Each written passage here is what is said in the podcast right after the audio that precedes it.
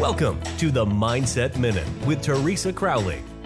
A short, focused conversation about staying emotionally and physically happy and healthy. Now, here is Teresa. Hello, everyone. Thank you for joining me on the Mindset Minute today. My life. Thinking about just what I bring to the table these days.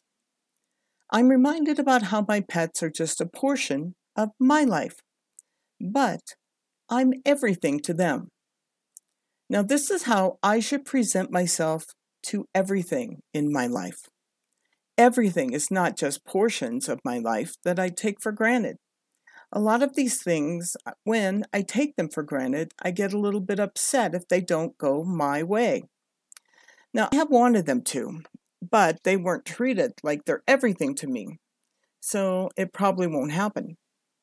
Maybe I should treat them as they are everything to me because these things that I get irritated about when they don't go my way deserve it.